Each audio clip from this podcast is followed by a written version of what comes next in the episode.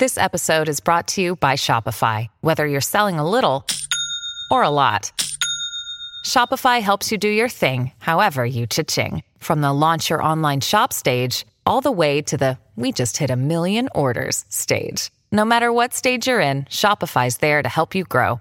Sign up for a $1 per month trial period at shopify.com slash special offer, all lowercase. That's shopify.com slash special offer. So this episode, so many people have asked me um, what books I read throughout my life that really made a difference or stuck with me. So I decided I would podcast about it with Halston and just go through the books that kind of stuck with me. I had, I think, three or four different kind of categories. We only made it through one. this was like the self help, self exploration category, uh, um, mental health category. I also have like a fiction category. I have a um, financial category, and I have a, a I think an autobiography or biography category, memoir type category. So we'll do those on another time. But the links to all these books are going to be on my website, wifeotp.com. Click through, it'll click you straight to Amazon where you can purchase the book or just check the book out. I know most public libraries have an online um, library now where you can check out audiobooks and digital books from a library for free. So this is definitely something you could explore without spending any money, and that would be awesome in this crazy time. So so yeah, so here's my here's my list of self-help, mental health, self-care, self-education books. And I hope you enjoy them. Did you enjoy the podcast, Halston? Yeah, I thought it was a lot of fun and I I love talking about all the self-help stuff and you told me about new books and and I went through just a couple of my favorite snippets of self-help books that I love and that's helped me over the years. So yeah, had a good time. It was awesome. It was. I thought it was a really good episode. So thanks for being part of it. Thank you. No problem. All right. Oh, I forgot. You know, if you haven't already, go on to freewaters.com. This flip flop is flipping awesome. This is like I don't I don't know if it's canvas and foam. It's like the old school flip flops from the 70s that used to have a rainbow strap. People from the 70s remember these. They're so freaking comfortable. They're not a sponsor, but uh, they're offering like um, I don't remember what the percent off is. It may be 20, it may be 15% off at freewaters.com if you put um, WOTP in the coupon code. So um, check them out. I don't know. They have lots of flip flops and they're really reasonably priced and they have arch support. See that arch support? They have rubber ones too, like full rubber. But I love this cloth. They're really comfortable. Free Waters is a great co- company. We're not they seriously aren't sponsoring my podcast. I just I like to tell people about cool things and still provide. Um, Christina's company is still running her special. There's a, a click through on my website. There's a click through also for this. Uh, it's on wifeotp.com. Links to great things, and you can just click through to get the promo code for this and for Christina and for my friend Natalie who makes jewelry. Her jewelry is awesome. It's all kind of um, oh, what's it called? Natural stone um, and it's really pretty and it's really reasonably priced. So if you have a birthday coming up, that'll be a good gift. Just saying. So I yeah, support small business, right? Free Waters, believe it or not, seems like a big company, but it's actually kind of a small business. Um, they, you know, two guys started this company just by themselves. That's really cool. So it's another good one to. Everybody buys rainbows and reef, right? Might be cool to get something different. Anyway, anyway, I hope you enjoy this book club sort of book list, book discussion. LeeAnn's favorite books. LeeAnn's favorite books. Or LeeAnn's most helpful books, or something like that. Anyway, I hope you enjoy it and email me any books that you thought were just like, wow, mind blowing, because I'm always interested in knowing what they are. Thanks for coming back every week.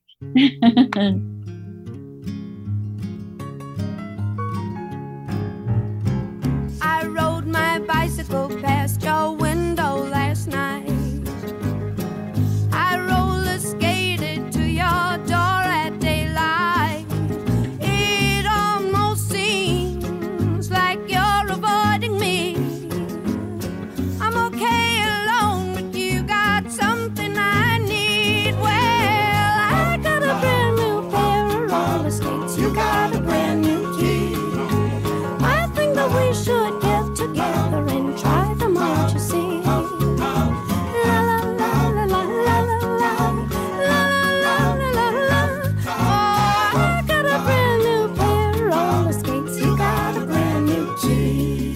Okay, so books. I organized the books in categories. I set this a long time ago. So I kind of started with self help. And these are in no particular order. I didn't order them like this was the most important. They were all important for different reasons. So I'm just going to go through the books and I'll put a link up on my website, wifeotp.com, under the tab Food for Thought. So if you go to Food for Thought, there'll be a link to every book and you, it'll take you straight to Amazon so you can buy a book. And if you click that link, I make like a dollar. so if you, or maybe not even that much, maybe 50 cents. But if you click through that link and buy a book, I make a little bit. So that would be cool. I mean, it's literally a little bit. It's like I make like $4 a month from Amazon. No joke. I check my monthly and I'm like, wow, I cracked five bucks this month. This is amazing. so it's not a big money maker, but it's kind of cool to get five bucks, you know, makes you feel validated somehow. And hey, five bucks is Starbucks, right? Yeah. The Starbucks. Anyway, first book I have, and a lot of my books are beat up because they're my books that I've had forever. This book called Dreams into Action by Milton Katselas. So I took an acting class and he was the teacher. He was a Scientologist. He has passed away, but um, he was a Scientologist. And this is not a book about Scientology at all, but I think it's a lot of the principles of Scientology um, geared toward having your best life. So it was a really valuable book to me uh, because I'm a person, type of person that if I can identify something verbally, then I can work on it. Like if I can say, um, I'm stubborn when I argue, and I don't really want to be stubborn when I argue. So maybe I'll stop. That's why these problems keep continuing is because I'm continually being stubborn. Well, then I can start working on being stubborn. But if I just go, well, I don't know why I keep having these problems, I, I personally can't make any change. So one of the things this book does is kind of break things down into a labeled problem. And I don't think this kind of mental health approach works for everybody, but it definitely works for me, the way my brain works. So, like, there's, I just flipped this open to one called Blame, right? This is about how Blame Heaven is this one. It's about how people blame other people for what's not happening or is happening in their life that's bad. So, if you can identify in your day to day life where you're perhaps blaming someone else for something that is really not their fault, or maybe is their fault, but you're attaching to it too much, you're giving it too much power. If you can identify that, you can let go of it, or you can decide not to attach to that. So, this book is full of stuff like that. The the belief in scarcity, Scarcity is a big one in this book that there's no scarcity in life. If you believe there's scarcity, then there is. But if you believe there's not, even when you're in a place of not having very much money, maybe not having very much food, your perspective about it changes your energy in your body. And I think that changes scarcity. It brings abundance to you. But if you just focus on, I don't have, I don't have, I don't have, then guess what? You continue to not have. You know what's funny is I, I've been thinking about that a lot the past few years after kind of realizing like because my girlfriend grew up with with uh, with some money. You know, she lived on the water in Seattle, and wow. like, after being after being with her for a while and just just kind of going over our two different childhoods, I realized like I we were very poor it seems you know and uh, my dad my dad's a police officer and he's a retired military and we did well in the military because we were in the military in the housing and like free houses and all that stuff we were all over the world I had no idea so when we moved to Oregon when I was 13 um, we moved into this tiny manufactured home and and I never once thought that we had scarcity. You know what I mean? Like, yeah, I always, always believe that money would come to me and success would come to me. I've always had that drive. I've always believed that I could make money doing things that I like to do because there's no other option for me. The way my brain works, there's no other option for me. I'm I it's like Bert and Ila like they can't have like a desk job all day like 5 days a week selling insurance or anything like that. They would go nuts. Yeah. I'm I'm the same way. I I have a problem with uh with authority cuz mil- military dad, cop dad, rules and stuff like that. I'm sure. Um, so I've I've kind of always known that about myself. Like I didn't really like most of the teachers because they were high on power. I, I don't like people who are high on power. Right, right. Um, I don't either. You know what I mean? So I, that stuff just doesn't work with me. But anyways, the whole point of that was um, my mindset has never been oh wow we're poor. Oh wow look at all these things we don't have. Oh i only have one pair of shoes at a time. Um I well you're lucky because oh, i think a lot of people live in a scarcity mindset yeah. and it's not necessary. There's a scarcity mindset is different than pragmatic or real, realistic mindset right living in reality doesn't attach any emotion I don't think, to it. Scarcity is emotional, is fear based, right? There's never enough. So you're lucky that you didn't have that perspective. Yeah. Um, a lot of people have that perspective in the back of their mind and don't even know they have it. So then that's one of the things about this book is that you read this and he he puts conversations in here. So and so says this, they said that, they said this, they said that, and you go, "Oh, I've had those conversations before." And I'm that, I've been that person before. So, okay, maybe I have this mindset and I don't realize it.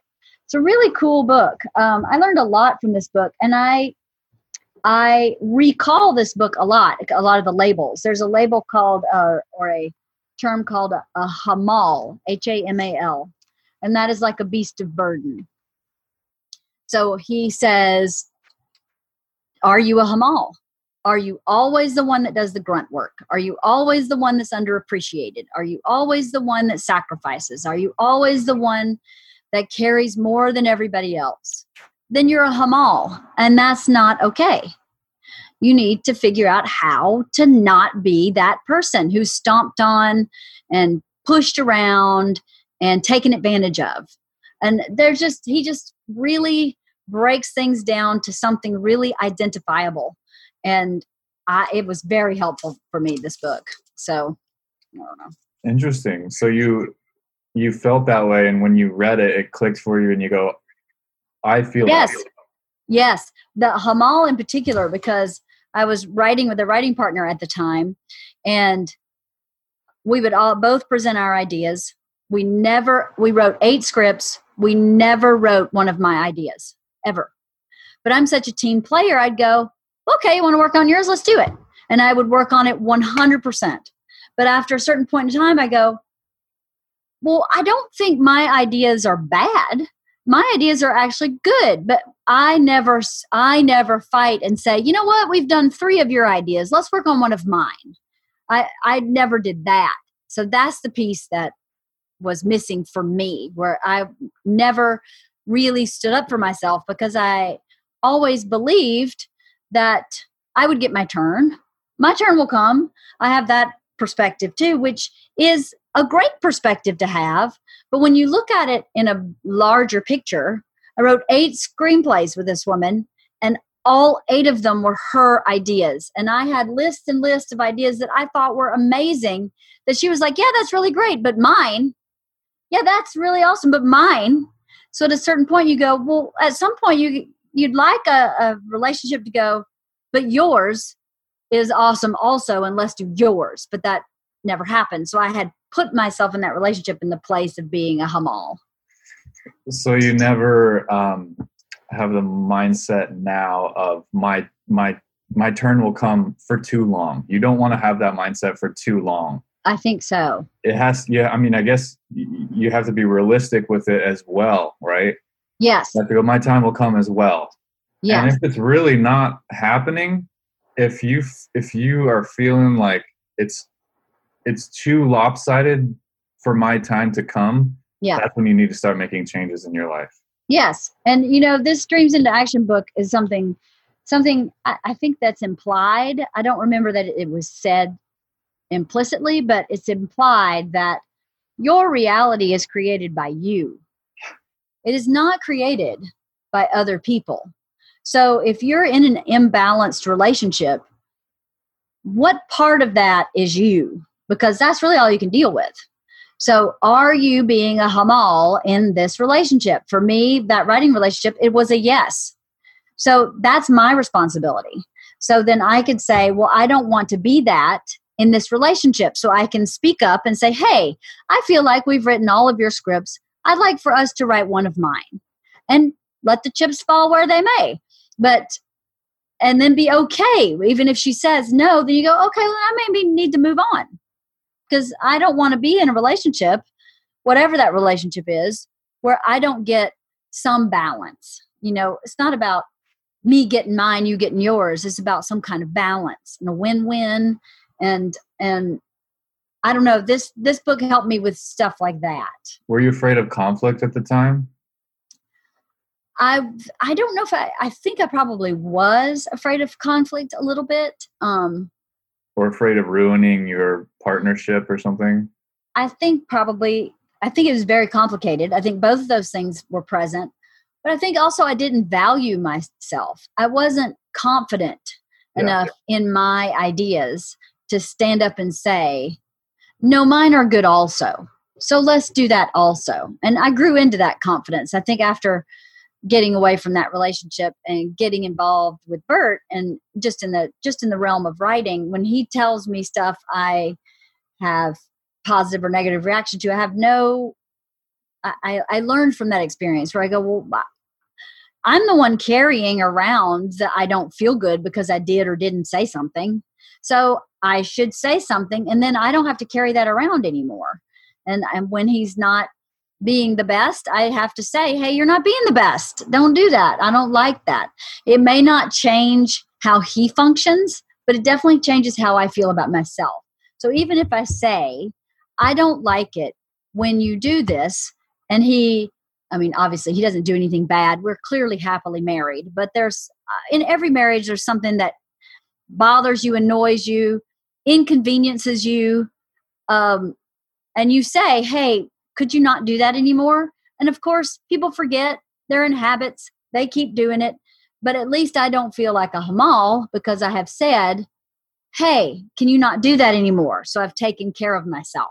Does that make sense? Yeah, it gets you out of a hole. I mean, if you Yeah. if you're constantly a hamal, then you're digging yourself deeper and deeper and deeper into this hole of being walked all over by everyone in your life, and then that being a hamal in this area of your life transfers over to that area of your life, yes. and then you're just like, why am I so unhappy, and why?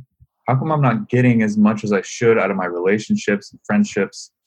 Exactly. Yeah, I think it's. I think once you decide to um, stand up for yourself and not be a hamal, then you are on an even playing field with yourself. Yeah, that's right. You're kind of more in reality, in um, a realist, I think, when you are able to identify some of these things, it balances so you're not too optimistic, you're not too pessimistic. You're kind of like, what's actually happening, and how do I take care of myself in that context?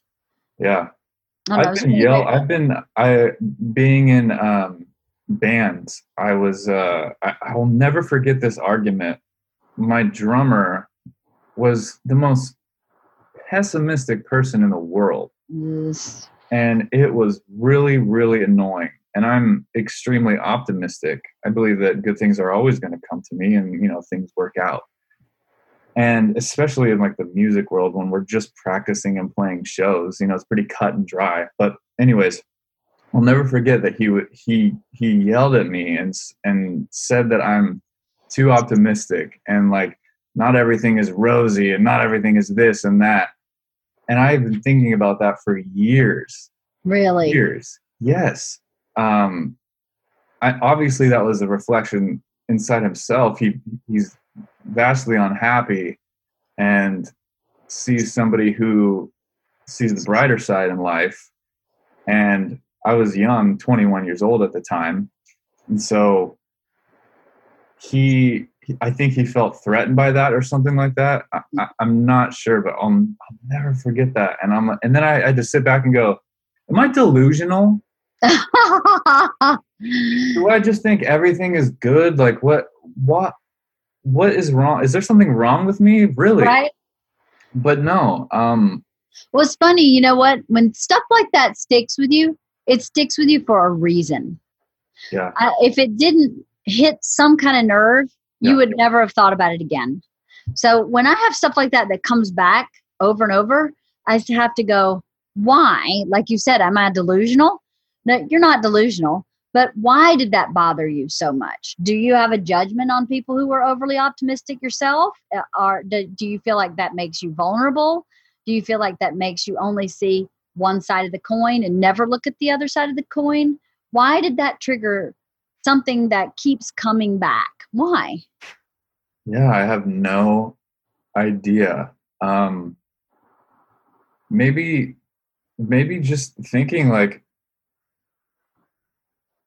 um, that I have it wrong, that that things don't always work out, that that that things um not everything I look at should be like turned into a positive. But I don't think that's true. No, I don't and either. My life has worked out in the seven years since like miraculously a lot of different miracles happened to me just because i i had that energy with me and i i had that um those that thought pattern and and and i can look at a situation and i can weigh it out properly i feel like mm-hmm. i can mm-hmm. look at it and go okay here's the negative of this situation and here's the positive does the positive outweigh the negative yeah then I'm going to look at it positively. I don't. Right, right. It just doesn't right. make sense to me. But that guy's, you know, got fired from a fabric store. So. Well, you know what they say, Halston. If it ain't broke, don't fix it. So maybe you're just not broke. Maybe I'm not broke. Maybe you're not broke. Maybe you're not as broke as you think you are. No, I don't. I never thought I did, but um, him saying that to me just has always stuck with me, and and huh. and I'm I wonder what that's about. I don't know. Something to think about. Yeah. All right, next book. I've talked about this before Trapped in the Mirror. This is a book about narcissism. And it was one of those books for me. Um, it's, it's written for the children of narcissists, adult children of narcissists, and their struggle for self. Pretty much sums it up. Uh, this book was extremely important for me. I did not have a label for what I felt was going on with my mom and what my experience of of her as a mom was. And when I read this book, I just remember over and over going, "Oh my god. Oh my god. Was someone hiding in the closet and taking notes on my life and then writing it in this book?" It was such um like I felt my innards shift because all of a sudden I just had answers to things. And it's funny, the feeling, I've said this so many times, but the feeling of knowing that you're not alone is so freeing because I read this book and I went, oh my God, there are other people who completely understand what it was like, what my experience was like, and what my memory of those experiences were like. Um, and I, I have several friends who have similar parents to my mom, parent or parents. And anybody who's read this book has had the same reaction that have the similar parents. Oh my God, I think someone was hiding in the closet, taking notes. It's just an enlightening book about narcissism and how um, children, how it affects your psyche when you're raised by a, a someone who is really narcissistic like as an as a disorder as a personality disorder uh, you really don't have you are not allowed to have a sense of self when you that is your parent. Um, I would I felt I was not allowed to have a sense of self, independent of that person's opinions, voices, uh, plans. I, I couldn't stray from that. You started off as a Hamal. I mean, I was told to be that. That was my only option. It was your only option. So you started life in the Yes. negative. Like you started life underground. You're right. Yes, as a beast of burden, I had to carry whatever load she gave, and that's right. That's very insightful of you.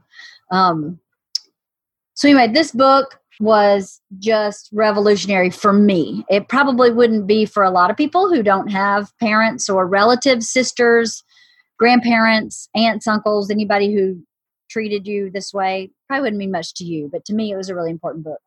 Yeah, but if you do have a narcissistic family member, that you have to read that book. I think so. that you read that book so that you understand your childhood and your mom or dad or whoever it is, and you can try to like get out of the ground. and how to take care of yourself in the present day. Yeah. Because, you know, what this book said basically. So, my mom, when I was 13, I moved in with my dad and didn't hear from my mom for a very long time. She, like, this is she she told me this i don't know if it's true or not but she told me at the time she had burned all my baby pictures all every photograph of me and she had given away i spent my entire childhood collecting barbie dolls. I had box after box after box of barbie dolls and i worked when i was a child. She she was a model so she had me in modeling and acting when i was really young even though i didn't really want to do it.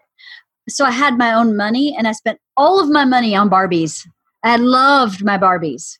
And i had left them at her house when i moved to my dad's and she uh, threw them away.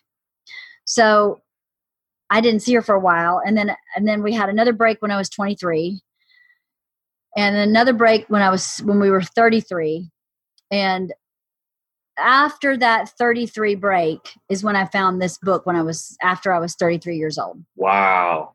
So after that, it explained how someone with this type of disorder has two options in a relationship complete enmeshment, which means I am an extension of her, or complete separation.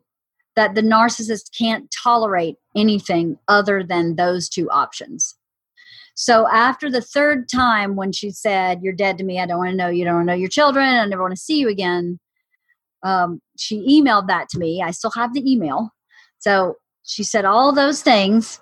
And I, then I read this book and I went, I feel so much better because after the third time of her saying, You're dead to me, you're no longer my daughter, I don't want to see you again ever, you know, every time I would try to fix it, I would go, There must be something I can do. There must be something I did. Well, you know, I wasn't the perfect child. I made this mistake, this mistake, this mistake.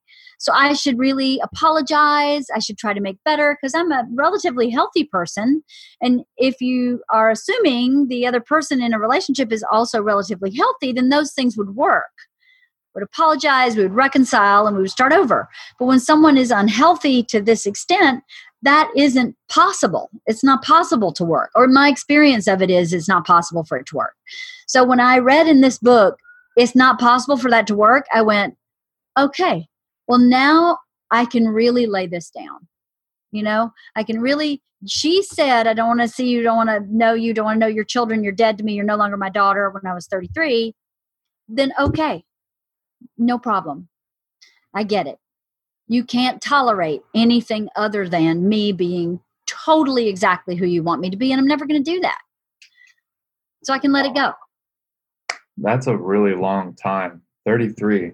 That's Yeah, a I was really old. long time to to live not understanding your mom.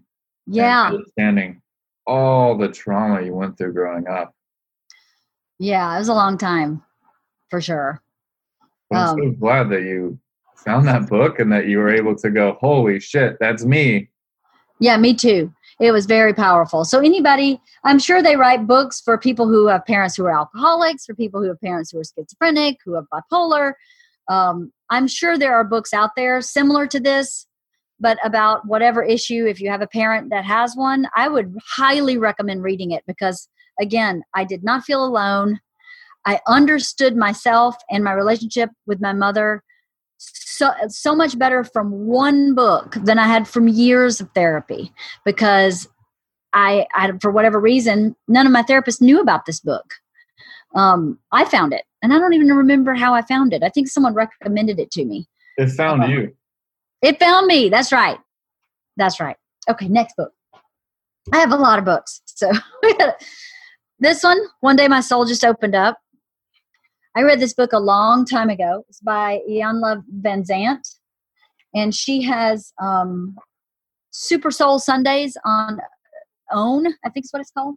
But this book was really important for me. It's very God related. It's very much about your faith and spirituality. And she uses God. You can use Buddha, Jesus, Allah, whoever. But I think for me, this belief in a higher power and in putting your hands in someone else, uh, not someone, but in a higher power's power is um, also very liberating. And she she basically it's like 40 days and 40 nights towards spiritual strength and personal growth. So she has something that you do every day in this book. She also, I think, has a journal type book that goes with this that I did many, many years ago, but I don't still have that book. I don't know where it is. But like this chapter is about honoring yourself. And she just talks about how how do we honor we ourselves and how do we not? And just kind of brings to the awareness your connection with your yourself and your higher self, which is what some people call God. Um, and this book, I, you know, have that Bible and I probably have 15 quotes from this book in that Bible. So at the time I read this book, this book was really important for me to, because, you know, my mother was into transcendental meditation and my dad was a Southern Baptist.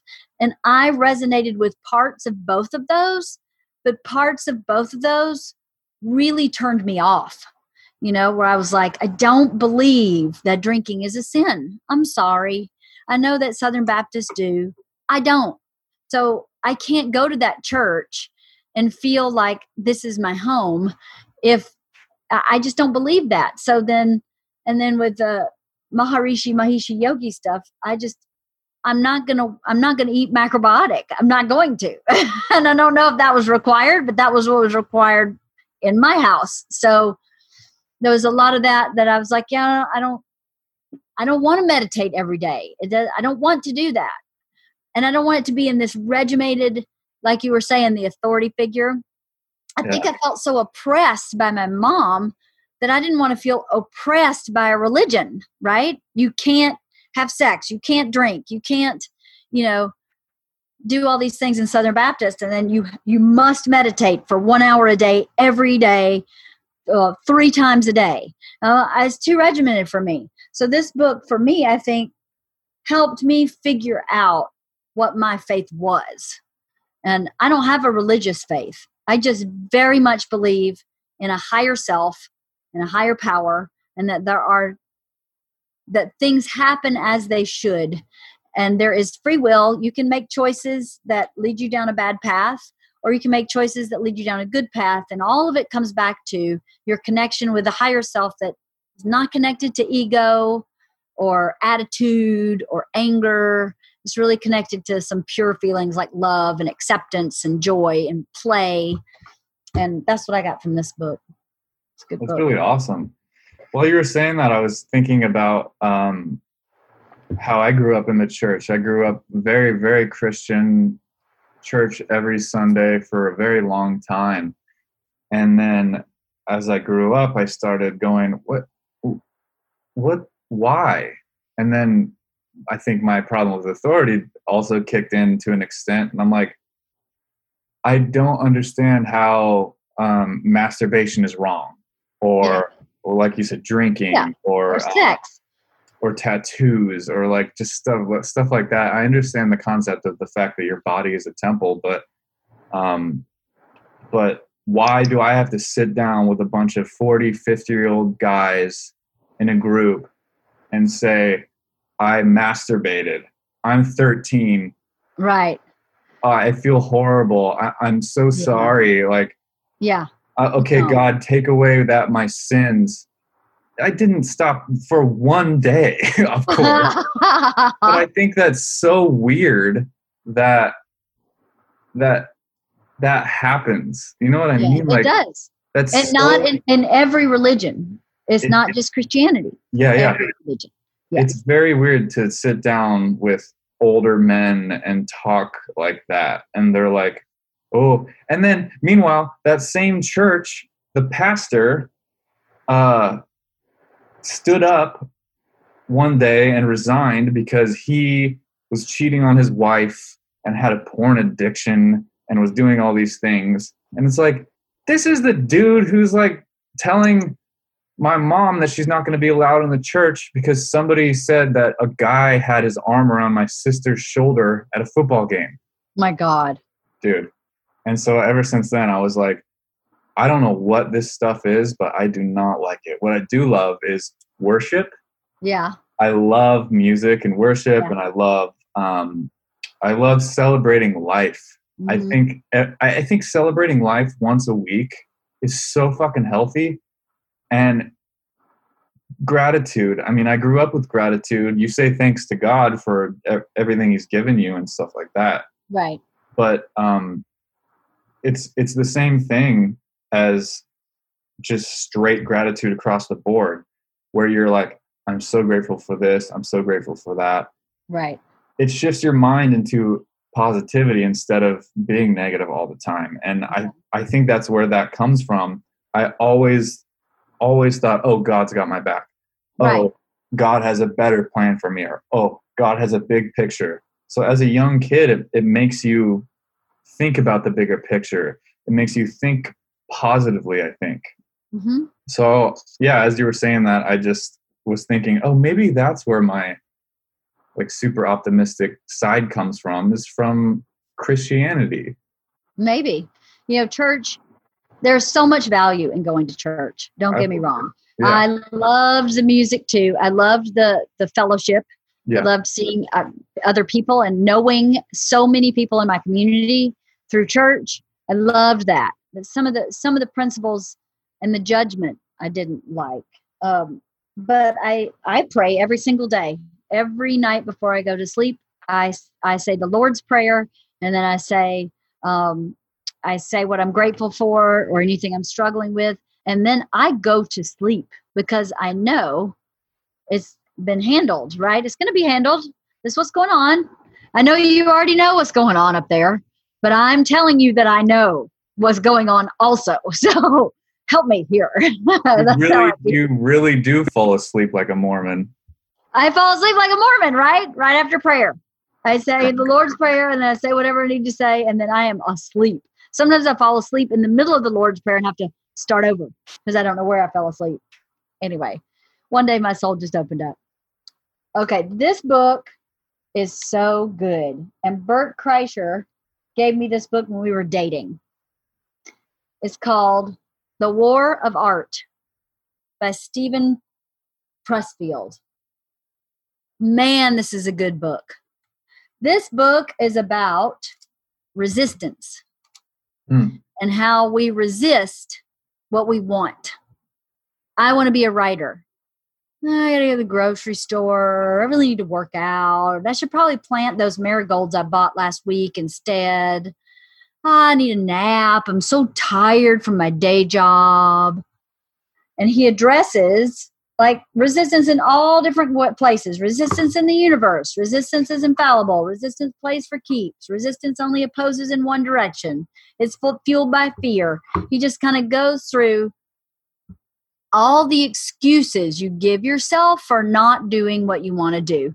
Now he directs it toward art. Steven pressfield is a writer i think he wrote uh, the legend of bagger vance and several other things look at your kitty cat uh, so Hey, cute meow meow meow meow meow meow um but so his is geared sort of toward writing because that's his personal experience but i think you can really apply it to selling insurance Why haven't I called that person back? Ah, oh, that person talks too much. I don't want to deal with it.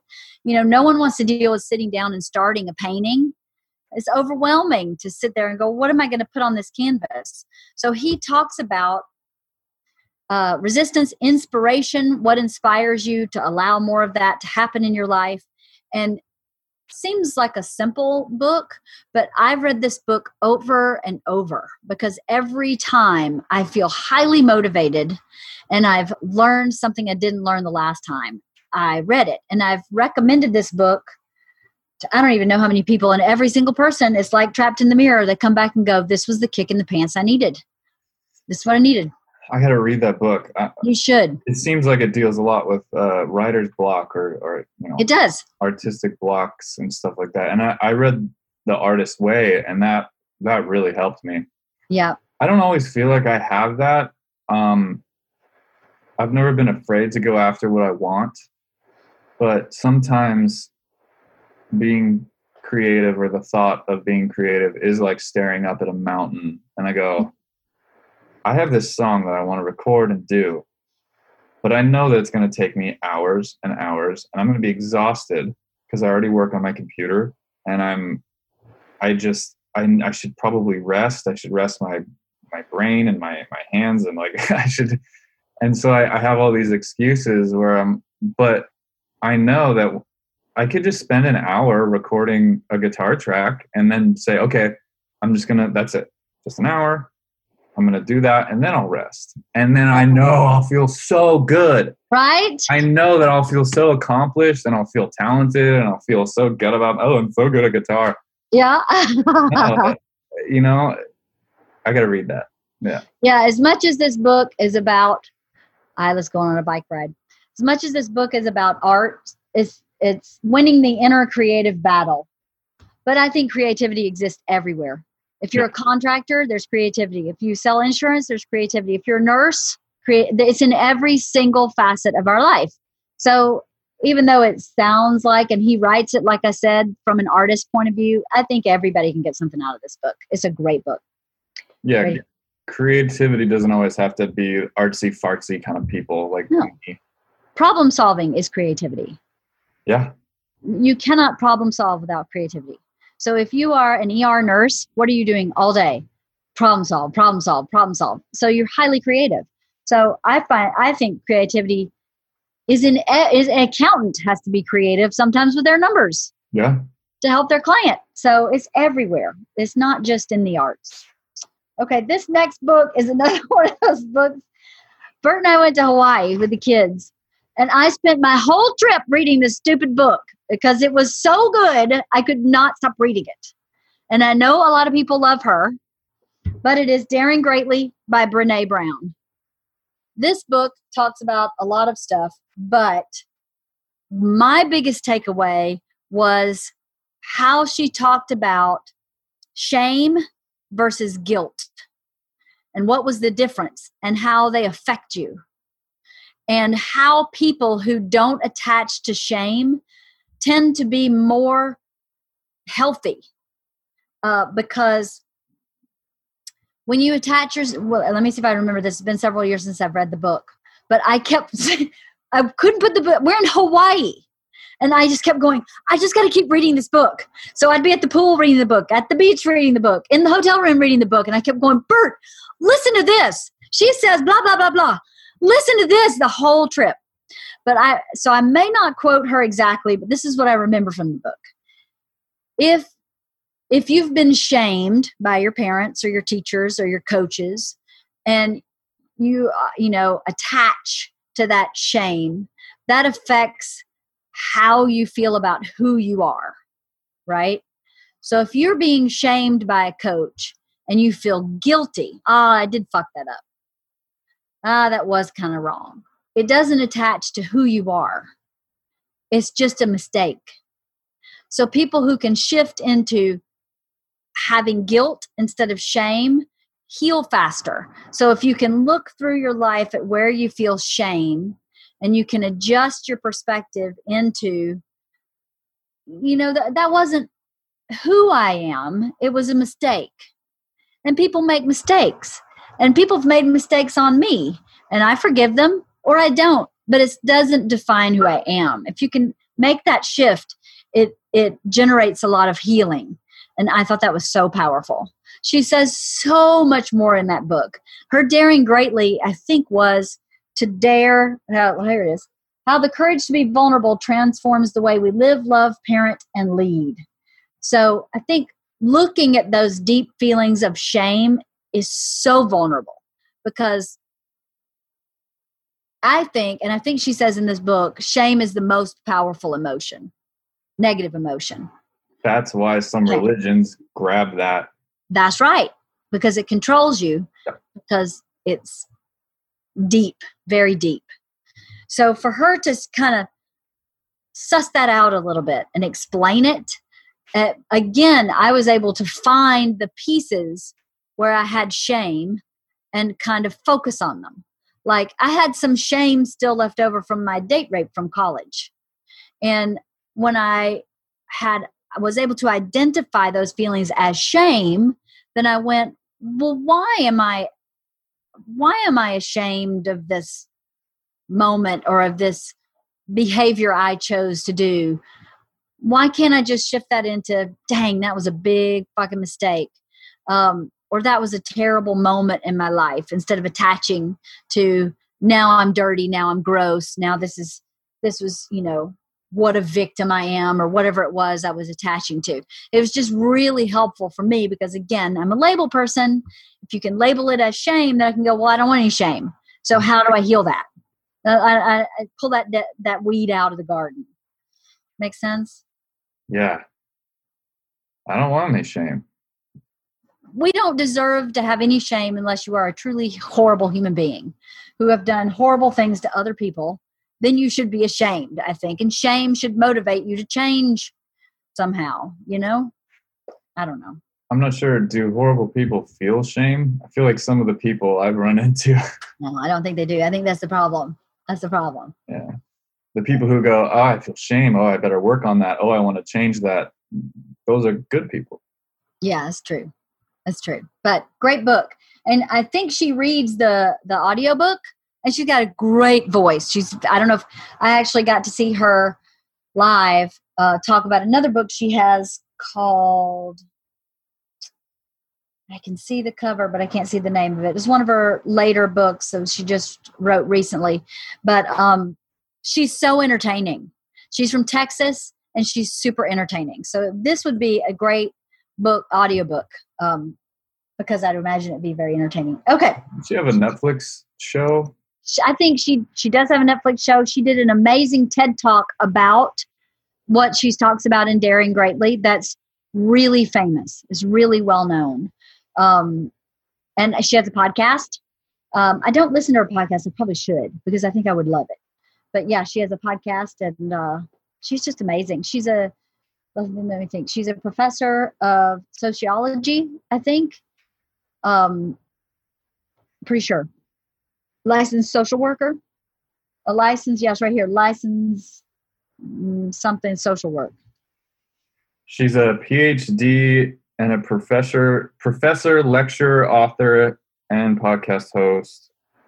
She's a endowed chair at the University of Houston's Graduate College of Social Work and a visiting professor in management at the School of Business at the University of Texas she got it going on.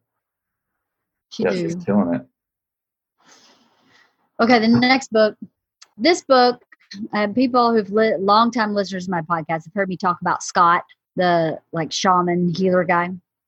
When I was working with him, he gave me this book, and it blew my mind. Um, it is uh, the Prophet. You can see it here. The Prophet by Kahlil Gibran people may say that's a hacky book because it's I don't know. I've heard people say, You like that book? I don't know why. Because it really is one of the most important books I've ever come across. It's the book of poetry. And the poems, each poem is about um, a subject like um, love. There's one about love. There's one about having children. There's one about marriage, about money, about desire. How long um, are they? couple pages long.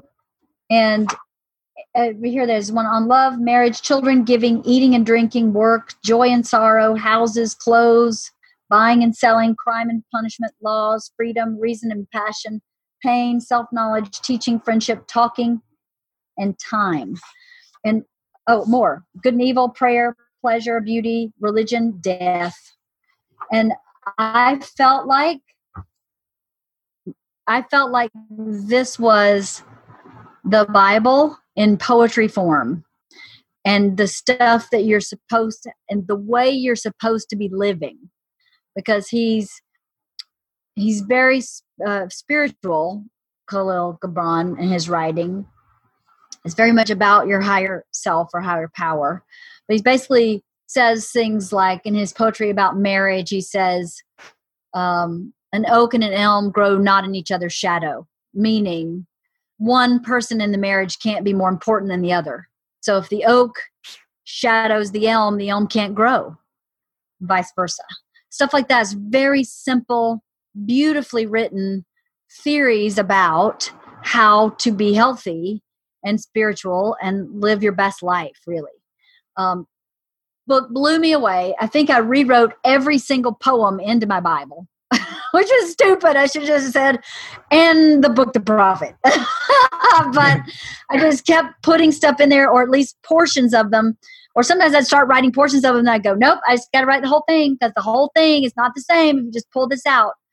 I have the same thing. I have uh, I have two books that I, I highlighted. If you want to go through those after you're done with your books.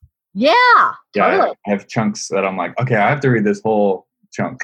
The whole chunk. Yeah, this book was like this. Like there's a poetry about children, which I think is really beautiful. Um, it basically says they're not, they don't belong to you. They go through you. Mm. And you are a vessel for them, but they don't belong to you. They're not your property. And you don't, basically saying you don't get to make them into who you want them to be. They are who they are. And that is your privilege. And there's just every single poem in the whole book every poem i was like wow. Like this is what the essence of what my preacher meant. If you took out the you know that you were born you were born of sin and you shall repent the rest of your days i don't want that. I don't believe that. I don't believe god is an angry god i believe god says you love your children and you ask who are they and they become who they are and you support them and you discipline them, but that's who you are. And that's kind of in this book, The Prophet. So for me, it kind of boiled down what I believe about the Bible, really. Um, even though he doesn't reference the Bible, this has nothing to do with the Bible. That's what I got from it. It's a really good book. That's pretty cool. It's like a 21st century version of the Bible. Sort of, maybe a 20th century. I don't remember when he lived. He was I think he wrote this book like in 1920. Oh wow. Um, the prophet 1923. Wow. Yeah. Pretty crazy, huh? It all anyway. pertains a hundred years later. It all pertains. Oh, here, your children are not your children. They are the sons and daughters of life's longing for itself. They come through you, but not from you. And though they are with you, yet they belong not to you. You may give them your love, but not your thoughts, for they have their own thoughts. You may house their bodies, but not their souls, for their souls dwell in the house of tomorrow, which you cannot visit, not even in your dreams. Goes on and on. It just gave me chills. It's um, such a great book. Life's longing for itself. Right. It's beautifully written. He's an amazing poet and I just I read this book over and over and over again and go, oh my god, he's such a good writer. That's so beautifully expressed. I love that line. Yeah. Life's longing for itself. Life wants to live through you. Yes, it does. And you denying who you are or your best self is not what not what your life is supposed to be. I think that's another thing I got from this book. You're supposed to be all these beautiful things. That's really cool. Okay, next book God, it's been so long since I've read this book. It is The Seven Spiritual Laws of Success. But this book is all in my Bible. This is another kind of a look. I have my little maiden name in it, LeeAnn Kemp. My little name in it. So I wouldn't lose my book, I guess.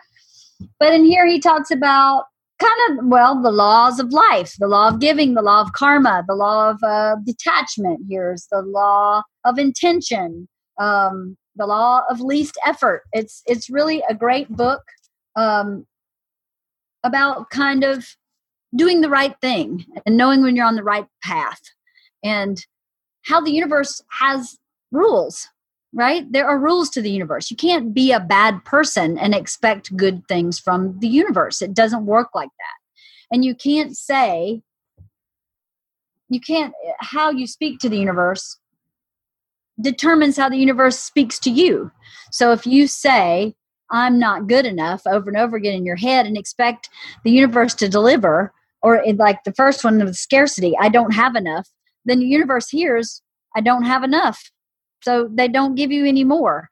So there's different definite laws of spirituality and of the world and i think he breaks these down very nicely and yeah it's like it's like the secret right? The law of attraction. Yes it's the same exact thing i, I believe in it i do 100% i believe in it 100% i do too all right it's, next book it's the most powerful thing in my life in fact. And I feel like I am powerful because I can manifest things into my life out yes. of what seems like thin air, but it's not thin air. It's just it's it's just intention. It's projection. Yeah, it's intention and projection and and and and focus.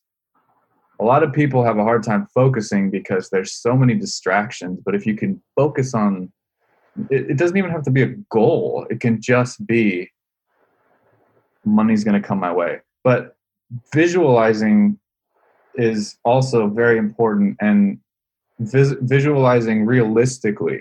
If mm-hmm. I say, I really want to buy a Ferrari. Yeah. What does that realistically look like for me? Okay, I'm going to have to make a lot more money. I'm going to um, have to live somewhere else where I can park a Ferrari. You know? Yeah. So maybe I shouldn't be focusing on a Ferrari right now because that's not where I'm at in life. Right. Maybe I should focus on uh, the next step above the car I have now. Right. Because that's way more realistic.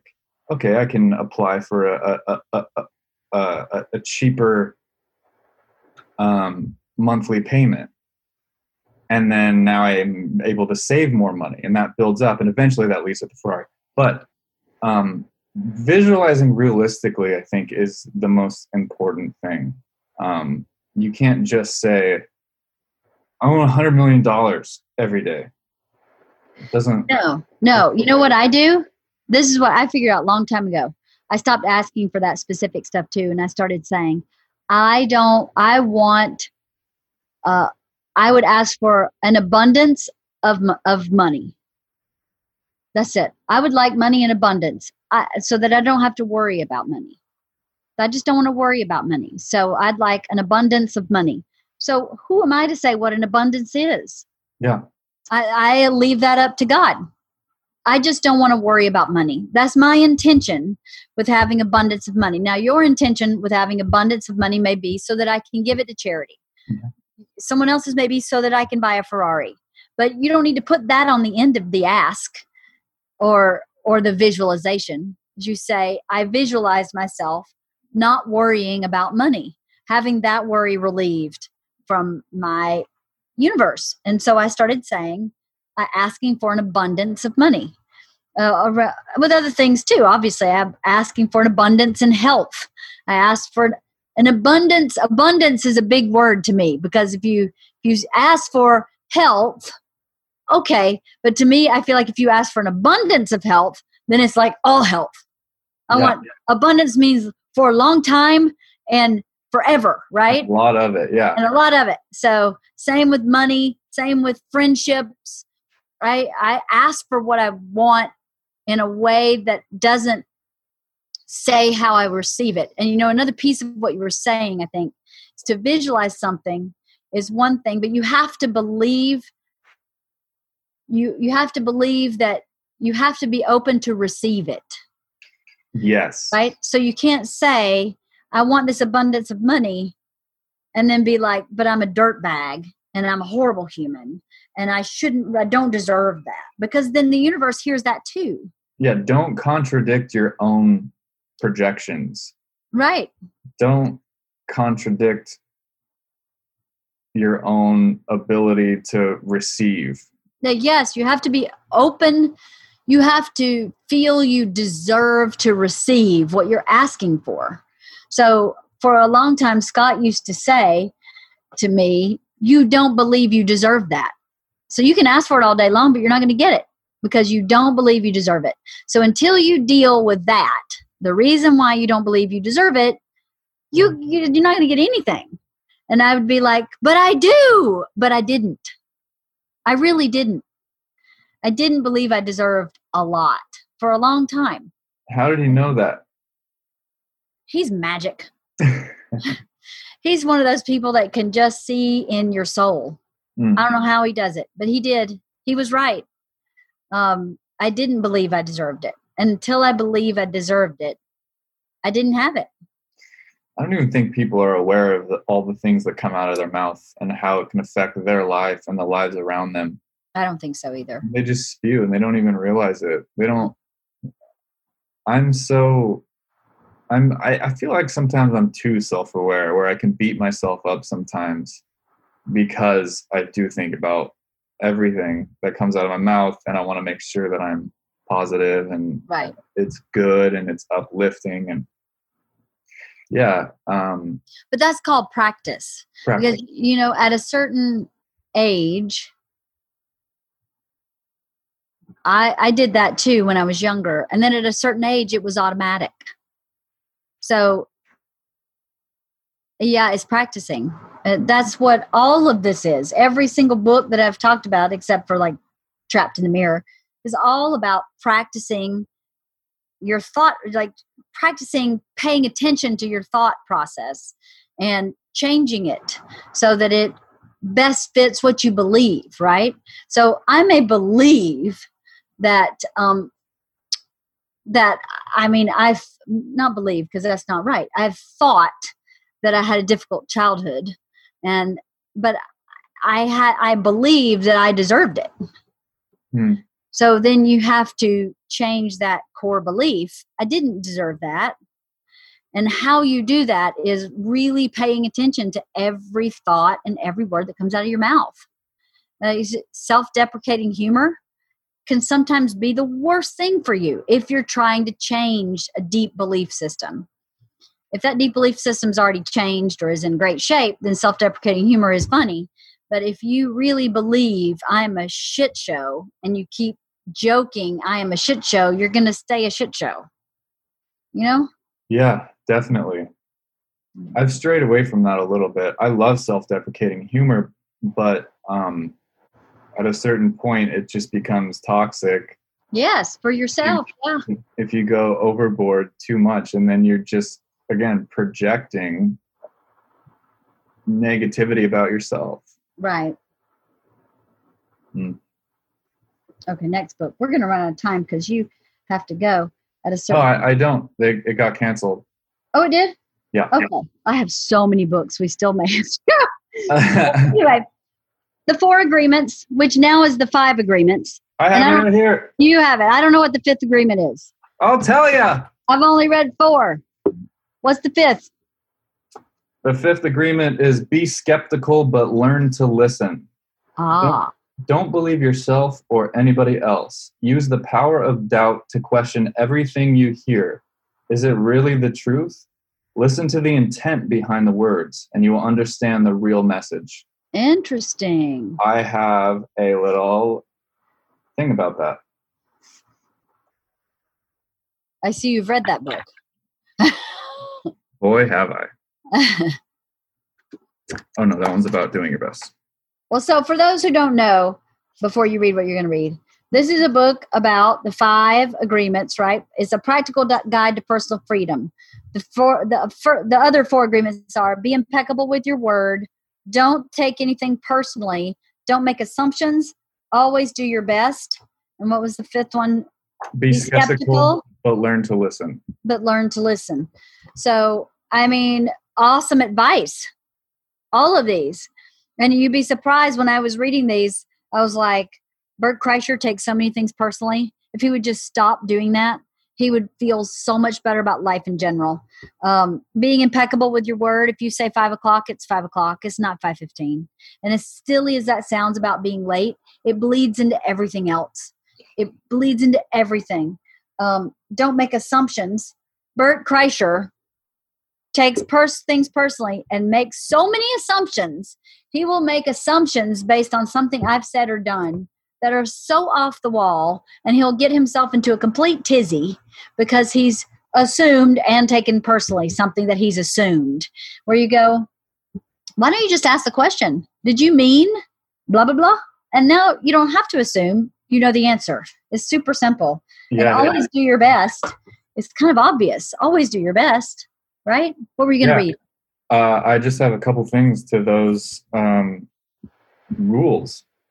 So the fifth one, be skeptical, but don't, but be skeptical, but learn to listen.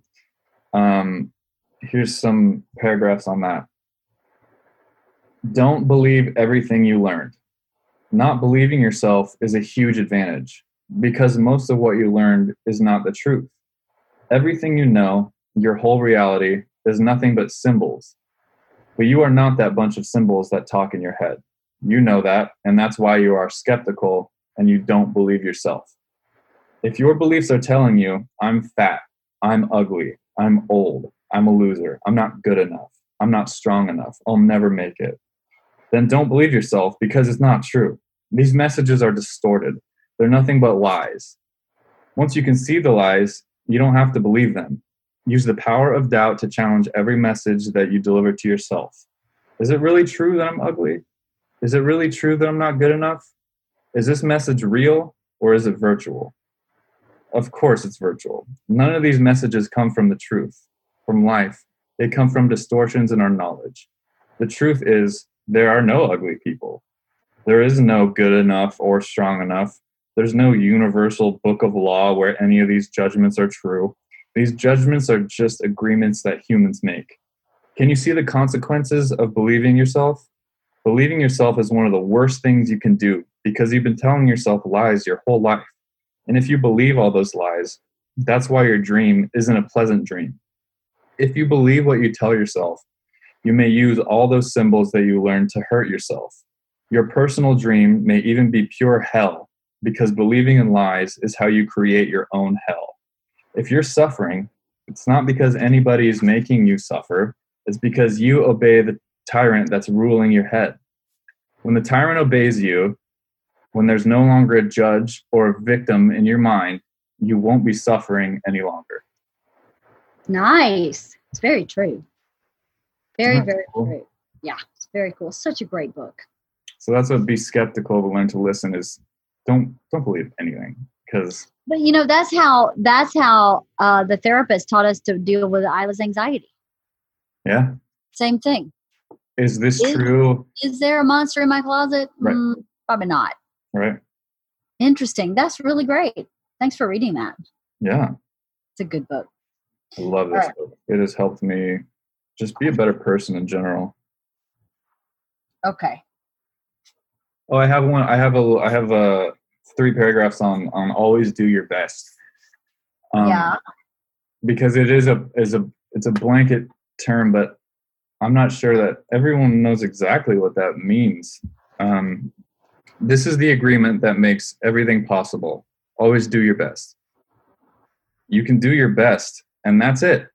No more, no less. Just do your best. Do. Take action. How can you do your best if you don't take action? Always do your best is the agreement that everybody can do. Your best is, in fact, the only thing you can do. And the best you can do doesn't mean that sometimes you give 80% and other times you give 20%.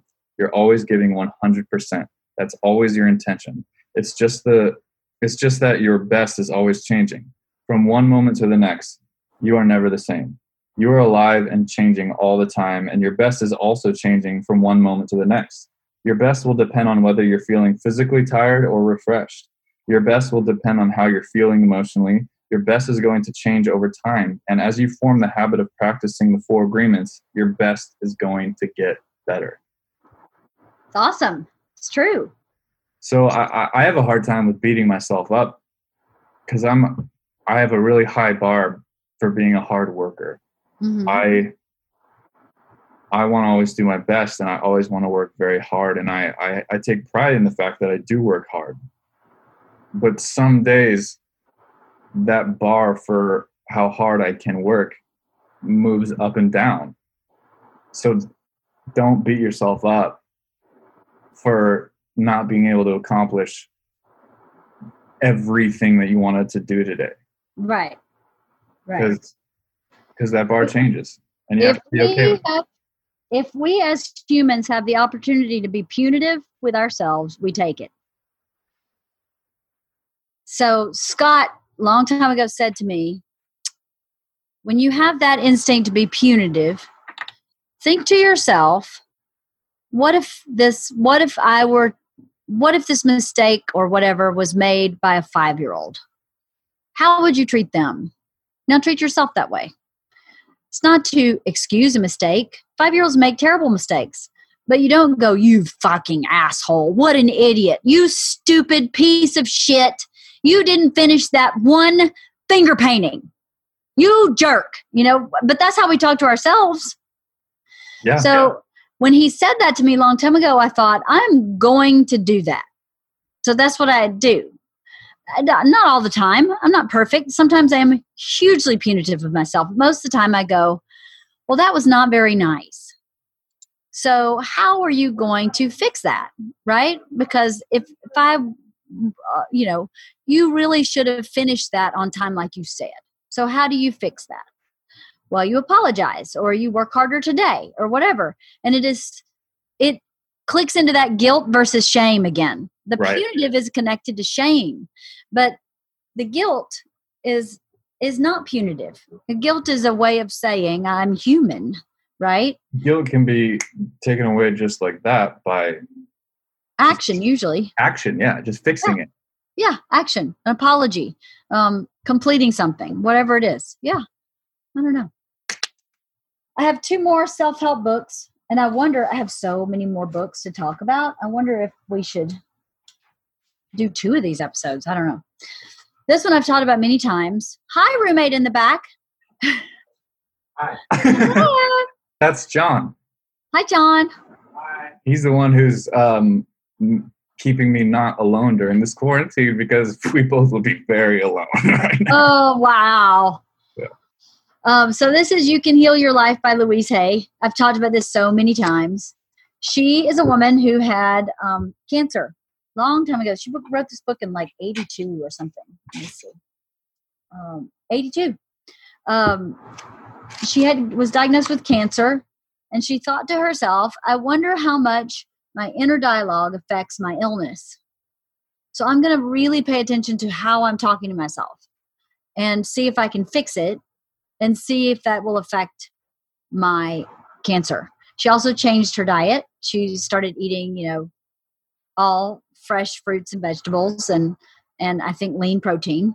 Um, and she started doing yoga and she relieved stress from her life. And the cancer went away and never came back. And she lived to be quite an old lady. Uh, I think she died like six years ago or something. So, um, and when she wrote this book, she was not young, not super young. You see a picture of her. She's probably in her 40s.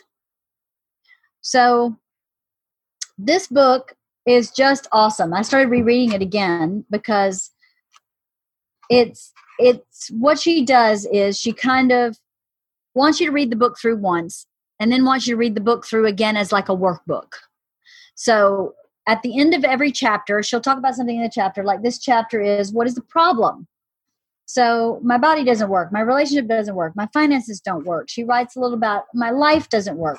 And then she says, Well, what's happening in your life? And then what are you saying to yourself? I should be this. I should have more money. I should have a husband. I should have a nice car. I should have a wife. and then have you look at each of those statements and say exactly what he said in the four five agreements. But should I? Or do I want that? Okay, now how do I change my inner dialogue to be loving and not sabotaging. Or or or judgmental. I should. That means you're failing because you don't. So at the end of each chapter, she gives you an affirmation where she writes it in I form, like I am empowered. Let me see, I'll read one really quick or read part of one. Um, this one is about, oh, wow, that's a little obscure. Find one that's a little less resistance to change. Okay. This this chapter was about resistance to change. And she wrote in the end, this is your affirmation that you're supposed to do for like a week, every day for a week. In the infinity of life where I am, all is perfect, whole, and complete. I see any resistance patterns within me only as something else to release. They have no power over me. I am the power in my world. I flow with the changes taking place in my life as best I can. I approve of myself and the way I am changing. I am doing the best I can. Each day gets easier. I rejoice that I am in the rhythm and flow of my ever changing life. Today is a wonderful day. I choose to make it so. All is well in my world. I think she ends all of them with, yeah, she ends every affirmation with all is well in my world. So she she really gives you a tool, right?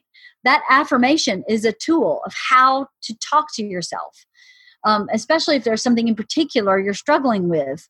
There's definitely a chapter in that book that deals with it. She also has this chart, looks like this in this book. So if you have something wrong, like if you have, let's see, um, mm, let me see one that's pretty easy to figure out. I have anxiety. Okay, let's look at anxiety. Anxiety. I have anxiety. Anxiety. Anxiety. She says what causes anxiety metaphysically is not trusting the flow and the process of life. Yep.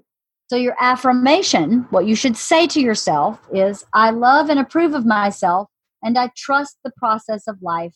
I am safe. So, she recommends that you write that affirmation on your mirror, on your rear view mirror in your car, put it in your wallet, put it on your fridge, put it on your TV remote so that you're constantly just reading that and then it becomes ingrained in how you think. Yeah, Such I have to book. I have to be skeptical of my inner dialogue uh, because I could start to have anxiety. But I need to just constantly ask myself, is this true? Is, is what I'm worrying about really important enough to, to give me a stomach ache? Really important enough to make me so anxious and, and on edge that I have a stomach ache. Right. And now I realize, I told you when we first started, I was like, oh, I, oh, my tummy's not feeling very well. But like 10 minutes into it, my stomach was fine. Right. I I must have just having a must have just been having a little bit of anxiety. anxiety. But that's as bad as it gets for me now. Right. Um, which is really good. I've really put a lot of work in the last few years to to take it from being crippled on the toilet throwing up from straight up thoughts and anxiety and right. life circumstances that can be explained and, and, and can be fixed but i was crippled by it so mm. I, I need to keep uh, I, I got on medication and then I learned how to work my way off of the medication and just straight up do it with my mind. Like that's great. Yeah, and there's like the, those steps and those affirmations and and being skeptical of your own thoughts. Those those have uh, helped me a lot. That's awesome. So I just realized there's another book I don't have in my stack. It's oh, called oh, "You Are a Badass." by Jen Sincero, S I N C E R O. Oh, that book was so good. She it's a really a book saying you can do whatever the fuck you want to do. is a great book. I've given that book to several people and they've all loved it. You are a badass. And then she also has You Are a Badass with Money, which was good also. Uh, you know what I liked about that book is she talked a lot about her personal experience and her, you know, failures and how they helped her become who she is. Really great book. But here's the last book on my self help train. Don't kill me, people, for this book. It's pretty bad. Men are from Mars, women are from Venus. I hated this book when I read it. I felt this guy, John Gray, was the biggest misogynist. He hated women. He would say things like, Men need cave time, women need to shop. They just need to shop. And I was like, Are you a fucking idiot? But I have to tell you, there are several principles in this book that have helped me in my marriage. One of them is uh, the theory of cave time. Some people need cave time. In his book, he says men need cave time, women need social time, which he called shopping, which I took offense to, but whatever. But he's right about the theory.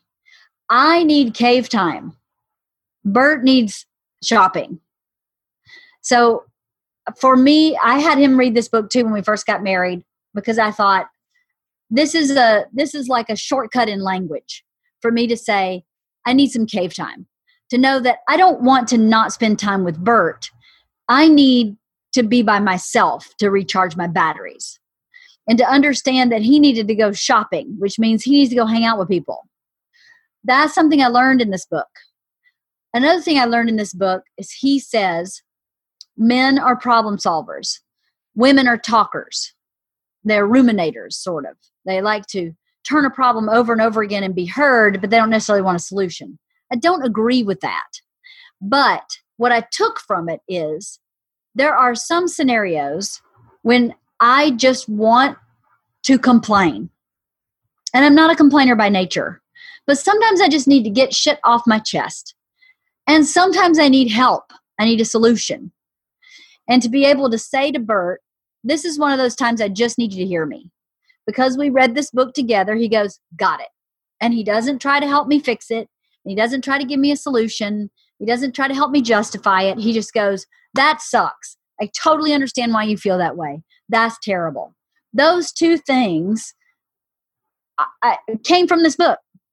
I had to put aside every ego prick that was happening because he kept saying, well, women just need to shop and women just need to talk.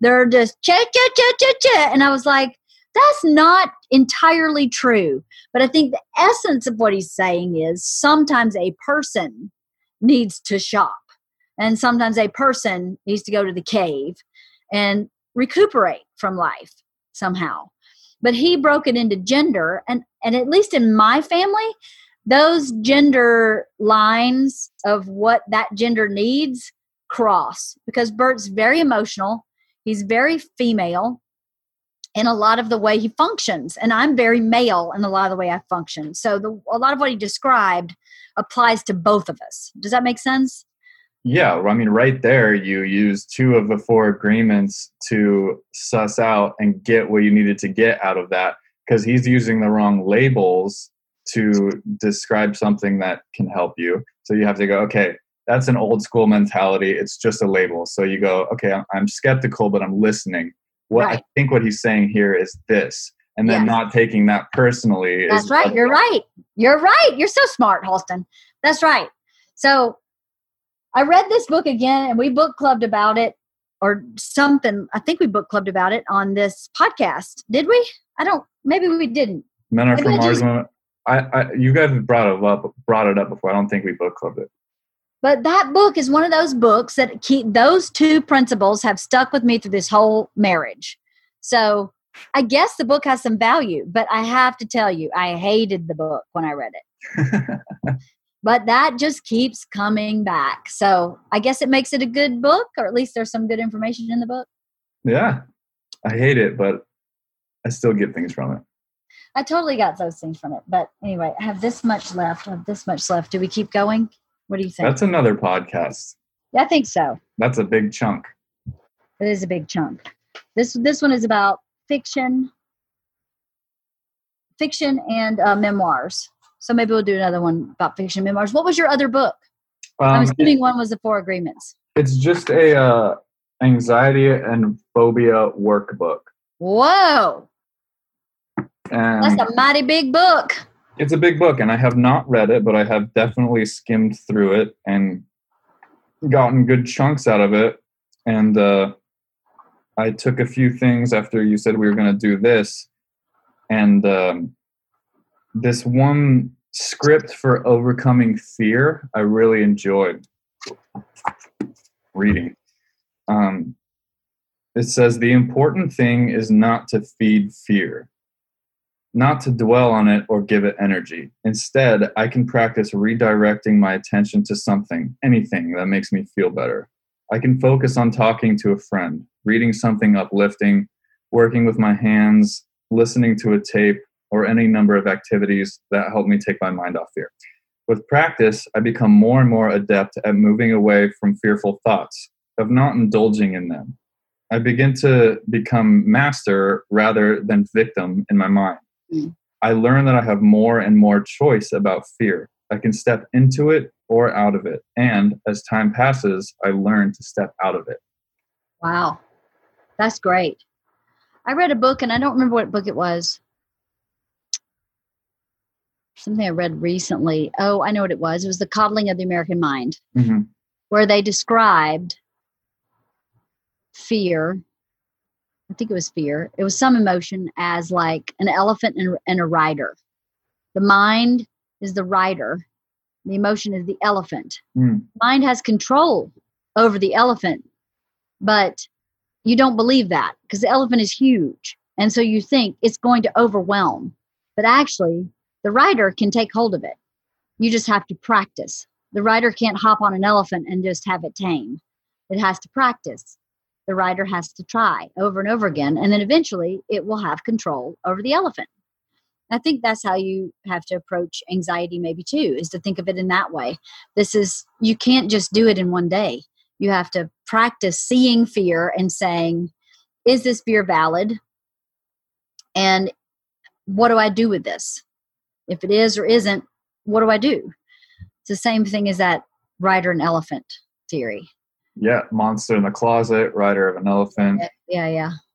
You can't uh, you can't focus so much on how big the elephant is and, and how untamed it is or how it could hurt you and other people.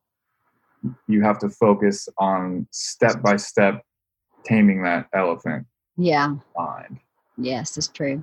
I thought of another book that's not on here. One more self help book. Uh, it's already on my website, but Kathy gave me this book called Strong at the Broken Places. Yeah. That book was another book where I kept going. I, I would read a few pages and have to put it down for a couple days because it talks about um, trauma and how trauma affects uh, how, how it affects you, how it affects how you think, and and um, and abuse. It's about abuse, actually. That was a really, really powerful book to read. If you're someone who has suffered abuse, was witnessed abuse, that would be a very good book to read. Strong at the Broken Places. I, I don't have that book. I pulled these books off my bookshelves, except for this one that I printed. Um, so I must have loaned that book to someone and not gotten it back. So, but it's already on my website. Anyway, what do you think about this today? It's great. 12 books. Was it 12?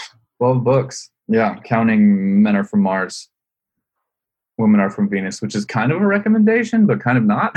It's kind of, I mean, I would say set your ego aside and your judgment aside and try to do exactly what you described. Find the information in the book, not the bullshit. Is that women like to shop shit made me so mad.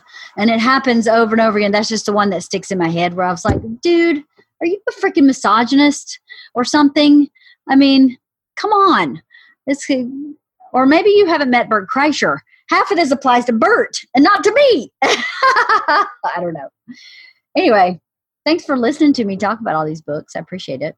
Yeah. Thanks for uh, doing this with me. I love I love all this. I mean, I'm still very much a student of self help, and I'm still young, and I'm still learning a lot every year. And um, I just want to get better. I just want to get better and do better and be better. That's great. If we all strove for that every day, what a great place this would be. Yeah. That's all I want to do too every day. And I'm a lot older than you. So I still want to learn something, do my best, um, be better, do better every day. And if you do that, I think that you, it's hard to go wrong. I think you can, but it's hard to.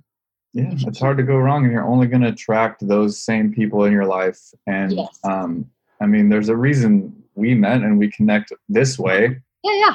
It's Totally. because we're on the wavelength. It's the same. It's the same wavelength, and it's pretty cool when you find those people in your life when you don't have them, and they start to come into your life, and you go, "Man, I really get a lot out of hanging out with that person." Or Yeah. that- and then you can go, "All right, I need to have a lunch with that person." Um, every few weeks, just because I feel so fucking good after I talk to them, Right, right. and that's very healthy. Very healthy. Yes. That's very not Hamal. Not on.